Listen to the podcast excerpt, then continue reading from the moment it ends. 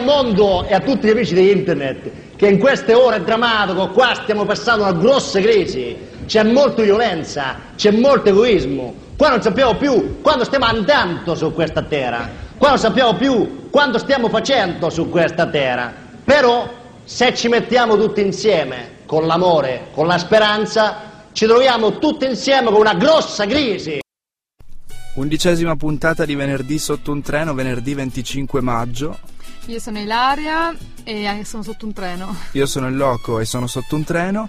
Voi siete i nostri ascoltatori preferiti e quindi? e quindi siete sotto un treno un pochino anche voi perché ci state ascoltando in questo venerdì sera quasi estivo nonostante il meteo in crisi. Il meteo è ancora in crisi nonostante la nostra puntata della scorsa settimana e oggi invece eh, siamo pronti per un'altra puntata, un altro argomento. In cui finalmente affronteremo l'argomento clou del nostro ciclo di puntate, la crisi mia.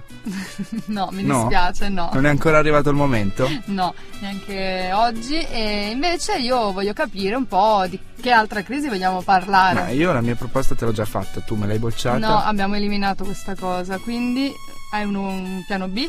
Il piano B è sempre quello, andare in- dalla nostra redazione, i nostri 4-5 schiavi che lavorano per noi Giorno e notte. e vedere che proposte hanno da farci. Sì, dai. Purtroppo la crisi del settore edile è una crisi molto forte.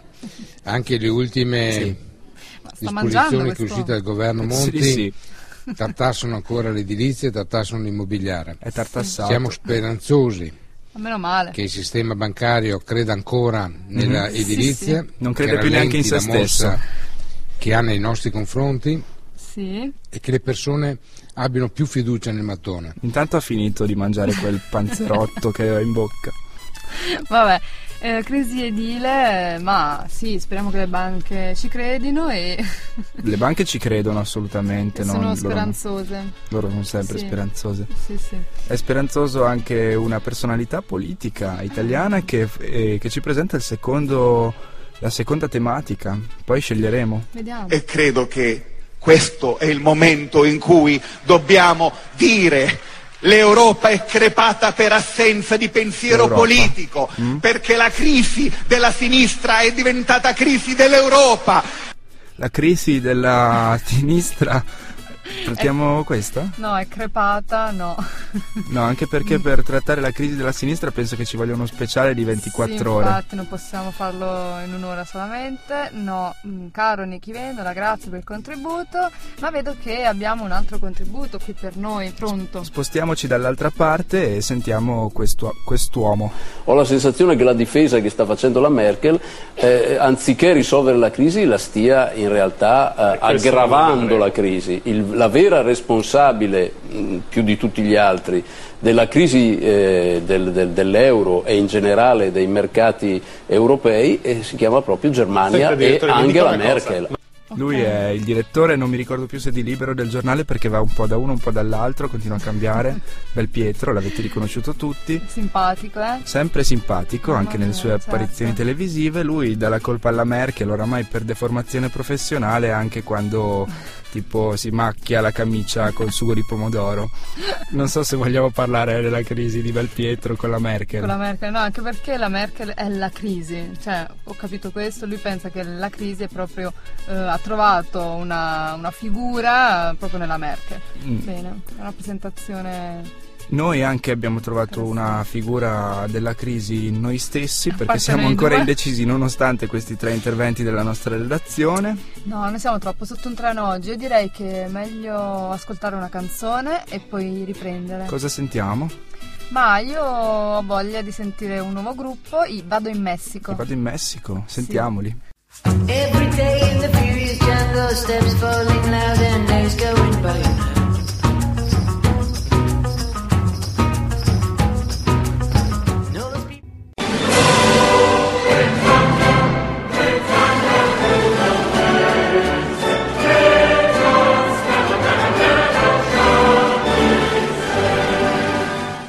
Questa volta non abbiamo una crisi di riferimento, ma ci colleghiamo subito con il nostro inviato da Londra, Ser Andrea, che speriamo ci dia degli spunti che poi approfondiremo. Sì, è da un po' che ci Oh, manca. oh, a far l'amore comincia tu. Oh, oh, oh, a far l'amore comincia tu.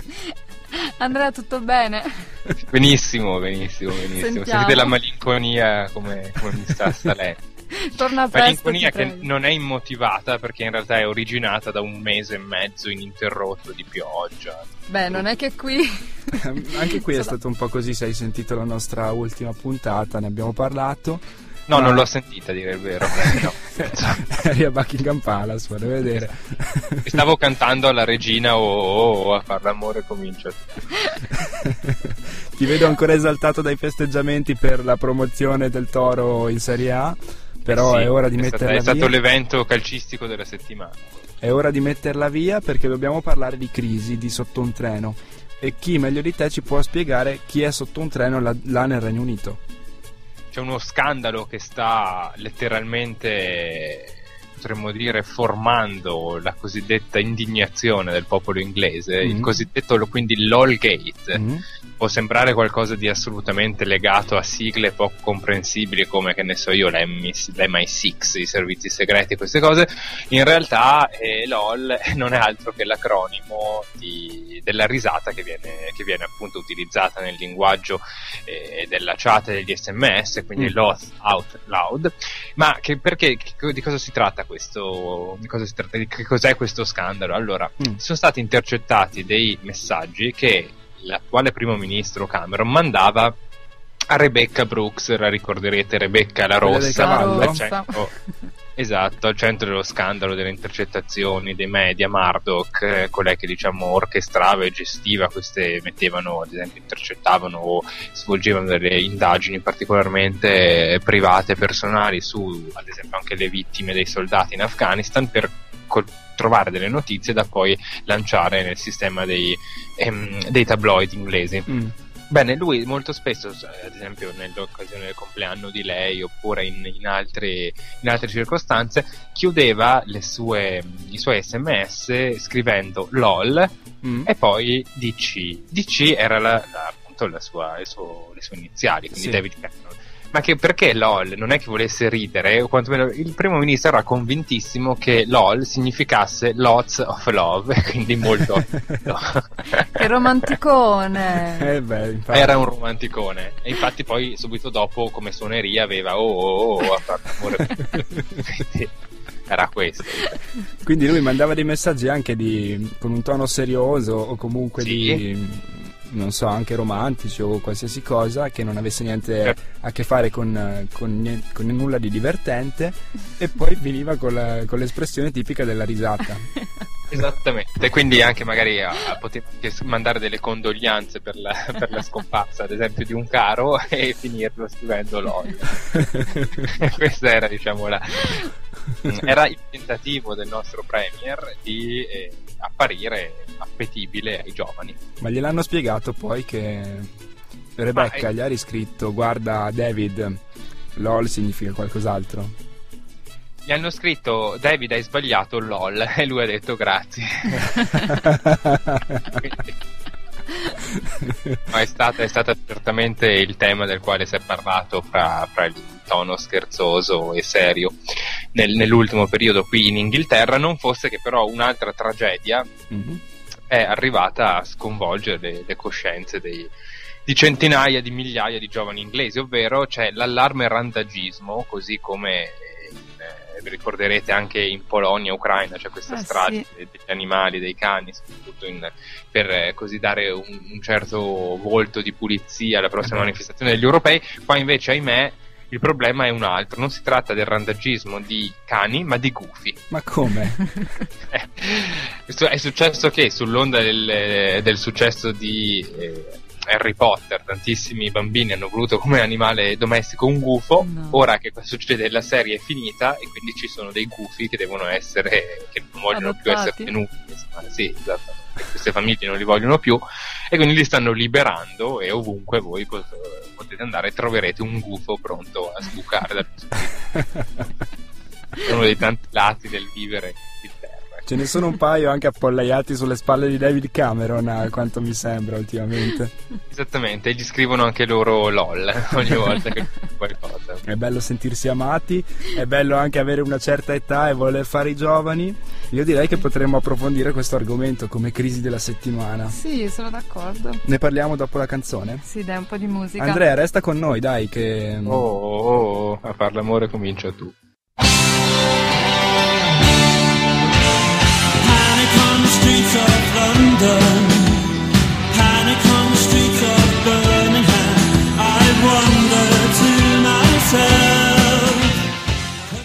Grande pezzo di Raffaella Carrà che ci ha accompagnato per tutto l'intervento, il primo intervento di Sir Andrea che è qui in collegamento ancora con noi. L'argomento della puntata abbiamo preso spunto proprio dal LOL Gate scoppiato appunto nel Regno Unito e anche in Italia però ehm, Non ci possiamo lamentare. non ci possiamo lamentare in quanto anzianità.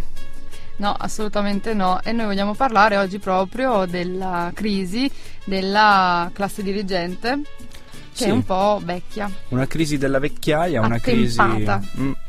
effettivamente una ricerca, un report della Coldiretti uscita qualche tempo fa eh, dimostra che l'Italia è il paese di- delle- dell'Unione Europea con l'età media dei potenti, della classe dirigente in generale, più vecchia d'Europa.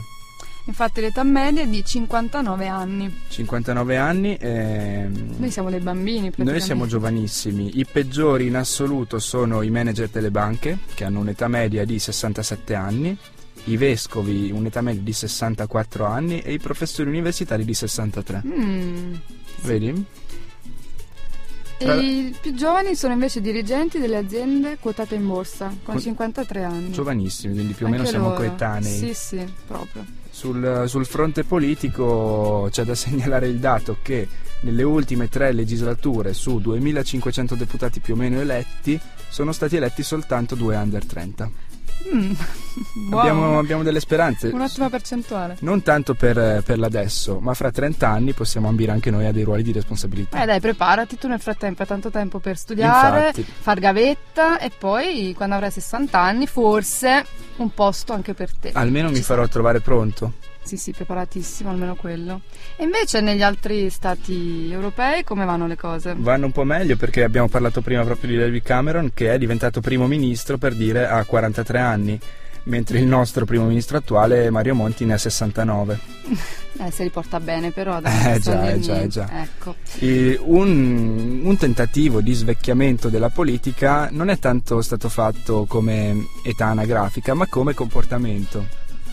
Parlo di, del governatore della Lombardia Roberto Formigoni. Sì, è che Andrea, Sir Andrea voleva parlarcene perché è rimasto molto stupito, no? Molto contento. de- Da osservatore esterno. Ma io più che altro, più che da osservatore esterno, sono rimasto colpito da come avete sentito prima, cultore della musica, perché ho visto questo Formigoni con addosso le cuffie, ballare, eh, agitarsi, creare queste coreografie degne di amici, anche serata finale, secondo me. sì, effettivamente sì, si muove Eh, e sono veramente rimasto bene. alquanto colpito nel vedere quindi questo Formigoni così in forma e appunto intonare, a dire il vero poi non intona assolutamente nulla, quindi No. si muove su, su un ritmo che anche forse di dubbio gusto, però eh, sono rimasto alquanto colpito perché me lo ricordavo abbastanza ingessato al di là delle sue camicie stravaganti, quelle fiorate, con i suoi colori un po' diciamo eccentrici. Quelle derivano dalle vacanze pagate che si è fatto nell'ultimo A sua periodo. insaputa. A sua insaputa. Vacanze di gruppo. Eh, e allora io me lo sono visto così in questa, in questa veste inusuale che eh, mi è venuto un dubbio che non vorrei poi tornare in Italia e trovarmi, eh, che ne so, sindaci di 37 anni a Parma, ad esempio. Eh, è vero, è vero, è vero. Tem- tanto per Che- non essere sul pezzo. Non a caso, l'altra sera è stato salutato dal presidente del Partito Democratico Bindi come il giovane sindaco di Parma di cui non ricordo il nome, questo per capire come il giovane sindaco di Parma di cui non si ricorda il nome abbia sei anni in meno del nostro primo ministro in Inghilterra. Sì, quindi più o meno siamo nella media. Siamo nella media, solo che eh, come avete visto la differenza fra chi balla con le cuffie e chi invece manda messaggini con scritto LOL credendo di essere un po' giovanile, forse non è così marcata come potrebbe sembrare. No, ma sai anche perché? Perché stavo leggendo una ricerca pubblicata sul Journal of Gerontology Psychological Science. È, è la mia lettura quotidiana. pubblicato dai ricercatori dell'University of Michigan Institute for Social Research, secondo cui gli, ultri- gli ultra settantenni in buona salute si sentono più giovani rispetto alla loro età cronologica. Una ricerca Io vorrei condotta- ricordare, vorrei ricordare anche la locandina che, che girava su Facebook in questi giorni di un 96enne che ha trascorso una notte divertendosi ed è stato dato l'allarme in tutta la zona dove lui risiede e ha detto alla mia età voglio fare quello che, che mi passa per la testa senza dover rendere conto a nessuno. Ha ragione e molto probabilmente lui rientra nei, 100 nei 516 soggetti su cui è stata svolta questa ricerca di oltre 70 anni. ehm, è stata monipo- monitorata la percezione della loro età e alcuni dei partecipanti più anziani tendevano a considerarsi più giovani rispetto alla loro età effettiva, finendo col cadere in una sorta di autoinganno. Vabbè, l'autoinganno, allora, il problema oggi qual è? Il fatto che tra età biologica e età psicologica si sta un po' allargando, diciamo così, la forbice, diciamo. Eh sì, quindi se tu sei anziano, però stai bene fisicamente, E ti senti... la chimica ti dà anche determinati aiuti Sì, la chimica... in Ma qualsiasi guardate che questa, questa ironia, questa ironia che, che fate voi da 25 o 30 anni nei confronti degli ultra novantenni che si sentono giovani potrebbe essere benissimo rovesciata nel fatto che esistono anche tanti ventenni che noi oltretutto conosciamo che dimostrano 80 anni. Hai ragione vero, anche tu, hai quello, ragione anche infatti. C'è questa differenza tra età biologica e età psicologica. Ora, il problema è che gli anziani sono psicologicamente giovani e si vede. tu. Ma non è neanche un problema, non capisco perché l'abbiamo presa come crisi della settimana. Infatti, no, Posso darvi problema. una soluzione? Mm. Che Dai. quelli che oggi sono anziani erano giovani in un periodo che non c'era la crisi. Noi invece dobbiamo essere giovani in questo periodo. Quando saremo anziani, credo che a 50 anni saremo già con la bandiera bianca. Penso anch'io. Penso anch'io. Comunque volevo dire che Andrea qui a Samba Radio stiamo provinando Formigoni, eh, con le cuffie non abbiamo saputo resistere, quindi gli facciamo La cosa che a un me programma. ha dato un po' di preoccupazione è che non vorrei che il gioco delle parti ricominciasse davvero. Con Formigoni come conduttore, anche perché Eh sì, eh. Come DJ. io, tanto per non sbagliarmi, ho già scaricato le sue suonerie. Eh sì, c'è- c'è- c'è- ricordiamo che c'è un tasto apposito sul suo sito internet robertoformigoni.it Scarica la Bene. suoneria. potete così scaricare o le suonerie di Formigoni oppure oh, oh, oh, a far l'amore comunque Che è la più gettonata. Che la metteremo più in podcast su samaradio.it, quindi tutti gli ascoltatori, se volete la suoneria di Bonetti che canta la Carrà, mandate uno al 424 924 sì, ma naturalmente a pagamento, non è gratis, eh, Andrea. Sono gratis le, le suonerie di Roberto Formigoni. Ma non quelle di Andrea Bonetti. Eh beh, cioè, costa un'ora delle 150 grazie Ser. Chiudiamo qua, eh, ti salutiamo, ci risentiamo settimana prossima. Mi raccomando, stacci bene e la prossima volta ti vogliamo qui in carne ed ossa. Al più presto possibile. Ci proverò Ciao ciao. Ciao. ciao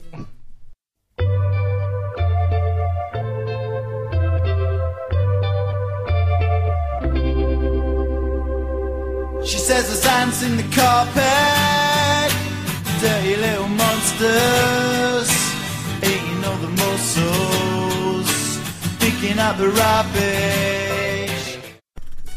Ed eccoci qua di nuovo a venerdì sotto un treno e questo è il momento della rubrica.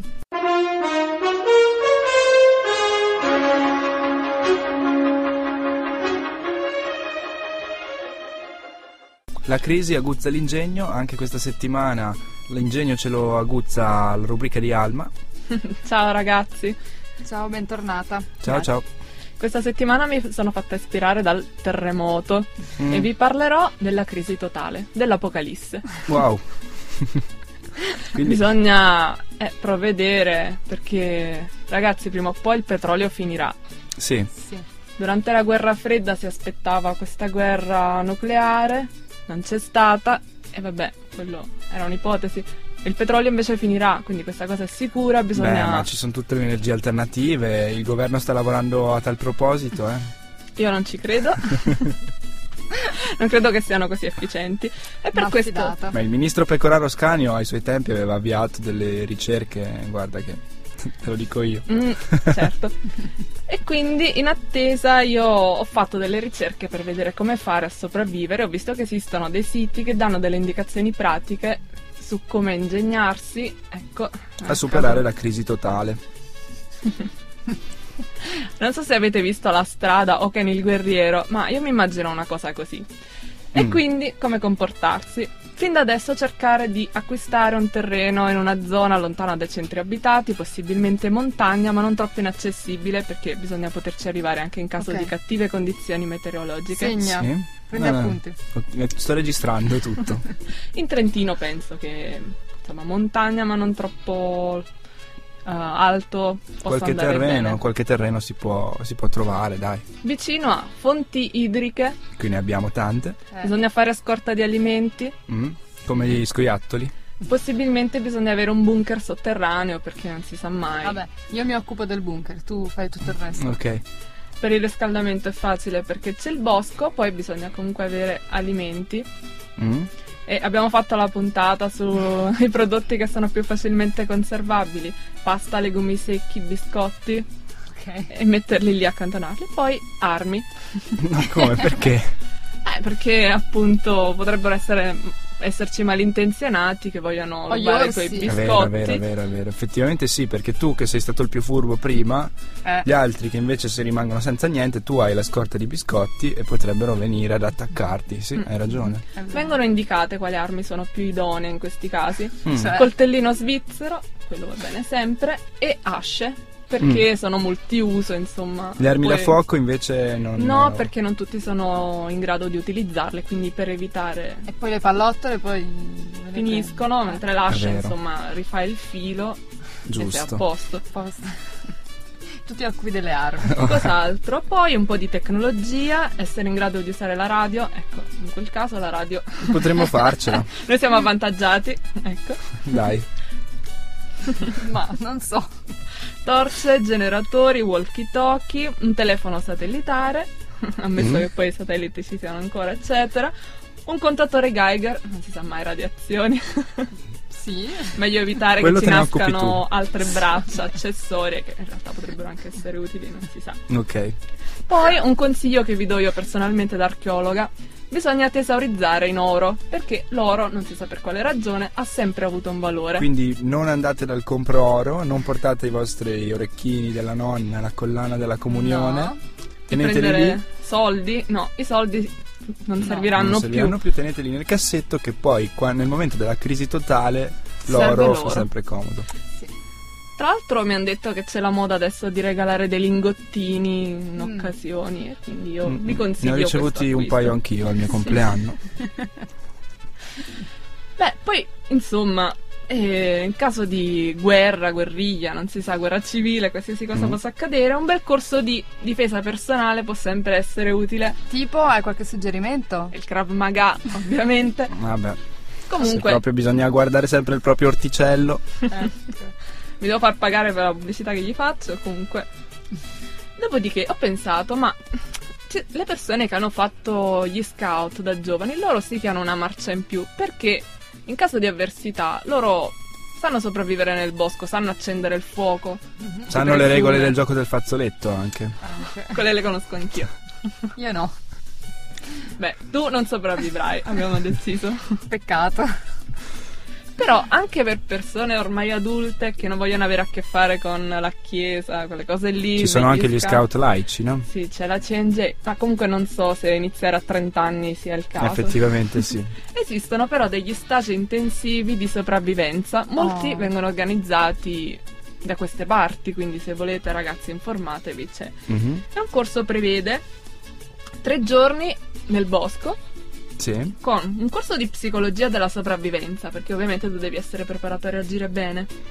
Allestire il campo, pernottamento nel bosco, fare nodi, ponti tibetani, che ovviamente se Vabbè, sotto ci sono gli zombie, tu devi passare da un albero all'altro, eccetera, quindi serve. Costruire trappole, e serve anche per la caccia, oltre che per catturare gli Eh, sì. E come utilizzare al meglio risorse idriche, rendere l'acqua potabile e così via. Mm. Vi consiglio da ultimo, se non volete spendere soldi per questi corsi, di guardare Bear Grill. Vabbè, guarda, una garanzia in- nell'ambito. a lui. E ancora, sempre tornando al mio settore disciplinare, seguire dei corsi di archeologia sperimentale, perché non si sa mai, una scheggia alle Valois può sempre servire. Sì, infatti. Ci fidiamo sulla, sulla Bear Grill, sono d'accordo con te, sull'archeologia non ho mai approfondito il discorso, comunque mi fido. Ok, garantisco io. Ok, bene, bene. Ma questa cosa vale anche per tipo eh, gli alieni? Se ci invadono gli alieni? Crisi totale, quindi qualsiasi cosa ti Cioè, possa portare a un- uno sì. stato di distruzione, di niente, fine delle energie, fine delle comunicazioni. Comunque, gli alieni atterrano sempre in Giappone o negli Stati Uniti, quindi direi che... Siamo tranquilli? Siamo a posto. Bene. Va bene, dai, grazie per le informazioni. E adesso la canzone che ho scelto io, Stein um Stein, di Rammstein. E mattone su mattone, per costruire un bunker ovviamente. Morning,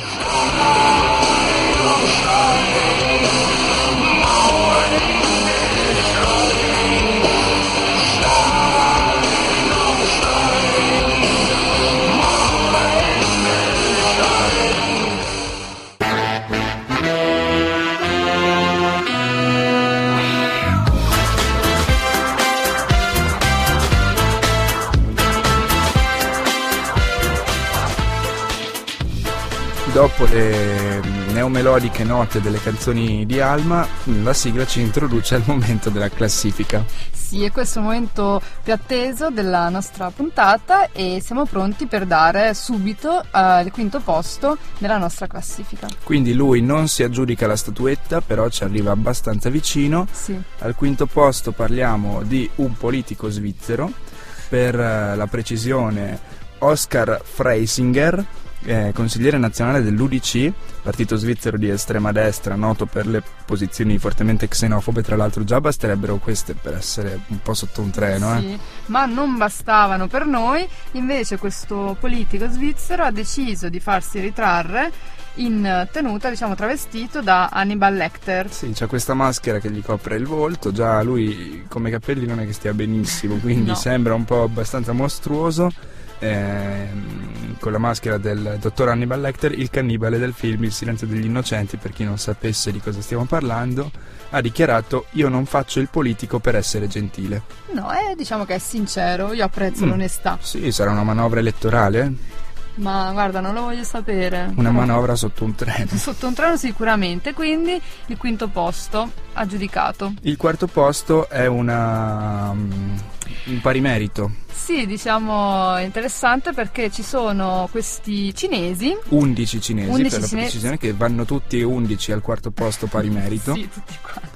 Che sono ricchissimi. Quindi non e- sono del tutto sotto un treno se sono ricchissimi. No, sono sotto un treno sicuramente perché cercano moglie. Sono ricchissimi, sono tutti scapoloni d'oro, quindi D'oro, cercano moglie e stanno selezionando ben 2800 ragazze che appunto vinceranno, tra virgolette, mm, questi 11 ricchi loro hanno, hanno organizzato una super selezione di aspiranti consorti. Praticamente non è uno spettacolo televisivo o niente di No.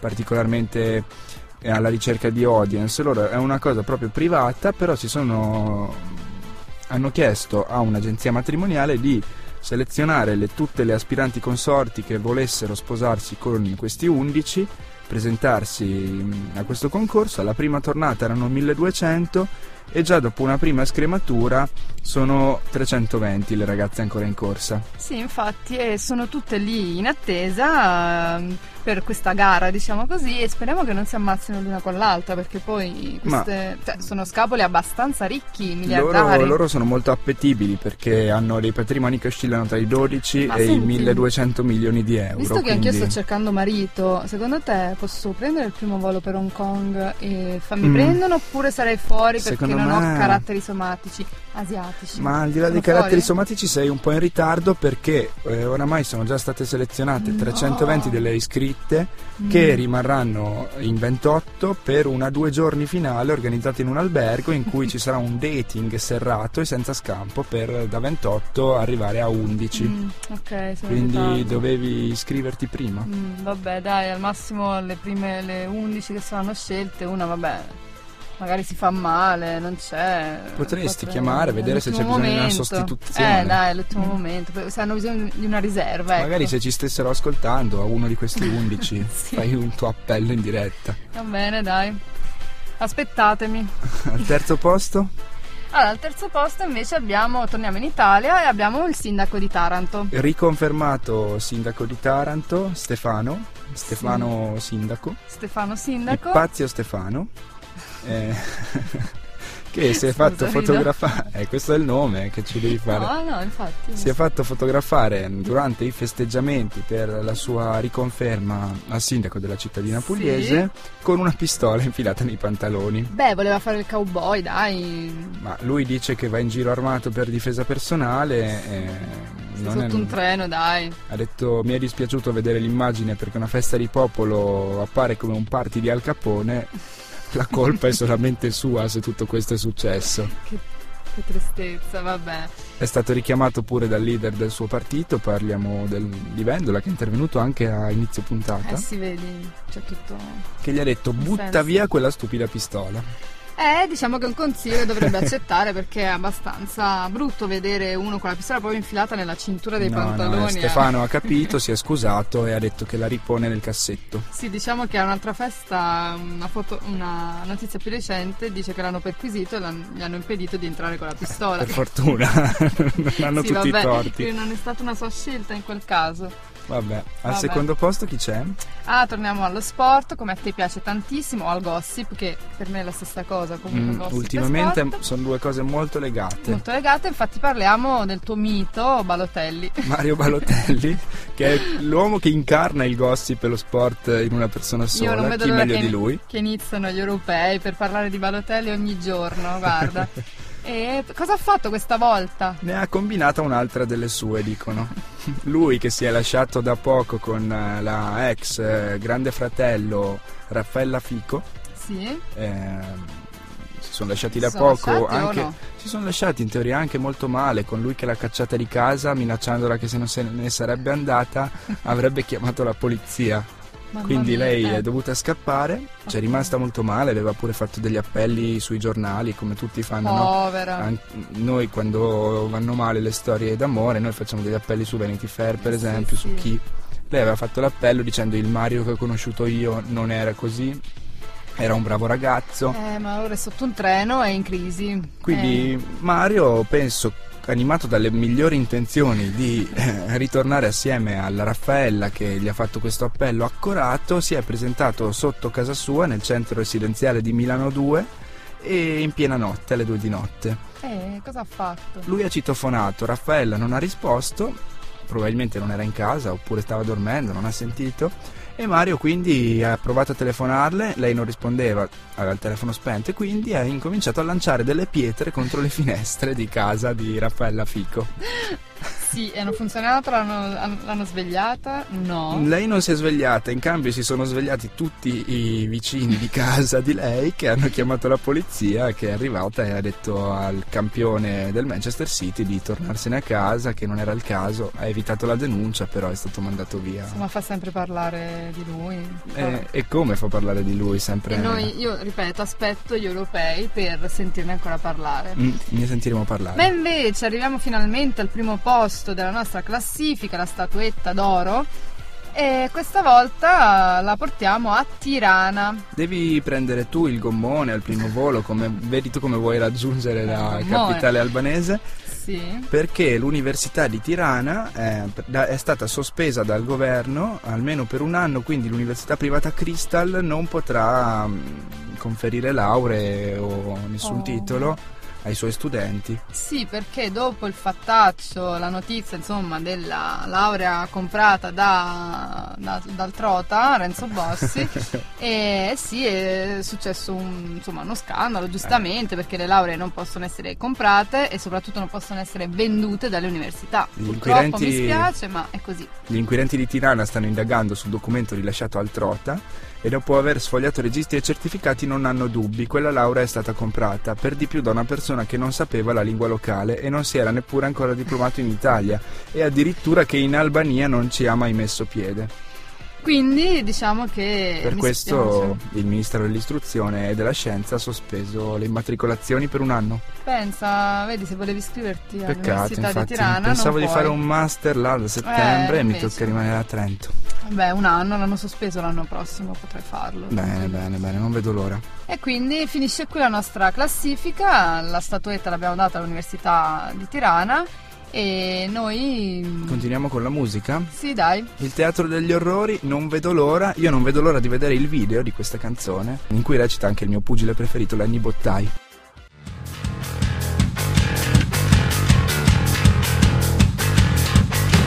Porto via con me la fame e la miseria di un paese che non gode ormai di fortuna alcuna, nessuna. Il teatro degli orrori, non vedo l'ora. Bella.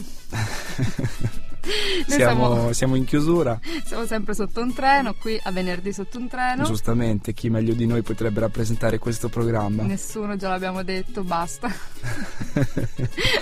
Dai, ce ne stiamo andando, quindi anche voi sarete un po' meno sotto un treno tra qualche minuto. Però Basta. prima di andarcene ricordiamo le repliche della trasmissione domani sempre alle 21 e lunedì alle 17. E poi non dimenticate la nostra pagina Facebook dove potete trovarci e scrivere quello che volete. Molta gente sta mettendo mi piace in queste ultime ore, in questi ultimi minuti. Un gran successo anche la pagina Facebook, E i podcast sul sito sambaradio.it. sempre disponibili per voi quando volete. Se volete riascoltare tipo la prima puntata, Tipo magari martedì pomeriggio siete sotto un treno. Quindi cosa fai quando sei sotto un treno? ti ascolti venerdì sotto un Eh beh, treno. per forza.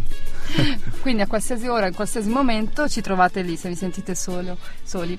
E adesso però prima di salutarvi vi lasciamo con una scena tratta da un film come sempre. Oggi si tratta di Wall Street del 1987 però Il l'originale. primo capitolo della- dei due Wall Street. Sì, eh, regista Oliver Stone e il grande premio Oscar Michael Douglas. Michael Douglas che ha vinto il premio Oscar proprio per questa interpretazione, con lui ci sono anche i, i due Shin, Sì, padre e figlio. padre e figlio. È la storia praticamente di lui, lo squalo della finanza che si, che si fa da solo, passando sopra tutti e tutto, E- tutte le regole. Sì, e che quindi, diciamo, in un certo senso ha- era la vigilia della crisi. Eh, ha aperto la- quel modo dire? di fare economia, ha un po' aperto la strada alla situazione in cui ci troviamo ora. È un film da vedere, mm, interessante. Sì, noi consigliamo sia di vedere questo Wall Street che il secondo capitolo. Eh beh, sono correlati in un certo modo. Intanto sentitevi questo estratto, noi vi salutiamo. E ci as- ascoltiamo sicuramente la prossima settimana. Ciao. Il più ricco 1% del paese possiede metà della ricchezza del paese, 5 trilioni di dollari. Un terzo di questi viene dal duro lavoro, due terzi vengono dai beni ereditati, interessi sugli interessi accumulati da vedove e figli idioti. E dal mio lavoro, la speculazione immobiliare immobiliari. È una stronzata. C'è il 90% degli americani là fuori che sono nulla tenenti o quasi. Io non creo niente. Io posseggo. E noi facciamo le regole. Le notizie, le guerre, la pace, le carestie, le sommosse, il prezzo di uno spillo. Tiriamo fuori i conigli dal cilindro mentre gli altri seduti si domandano come accidenti abbiamo fatto. Non sarai tanto ingenuo da credere che noi viviamo in una democrazia, vero Buddy? È il libero mercato. E tu ne fai parte. Sì, hai quell'istinto del killer. Resta in zona, bello. Ne ho ancora da insegnarti. Sì, chiaramente.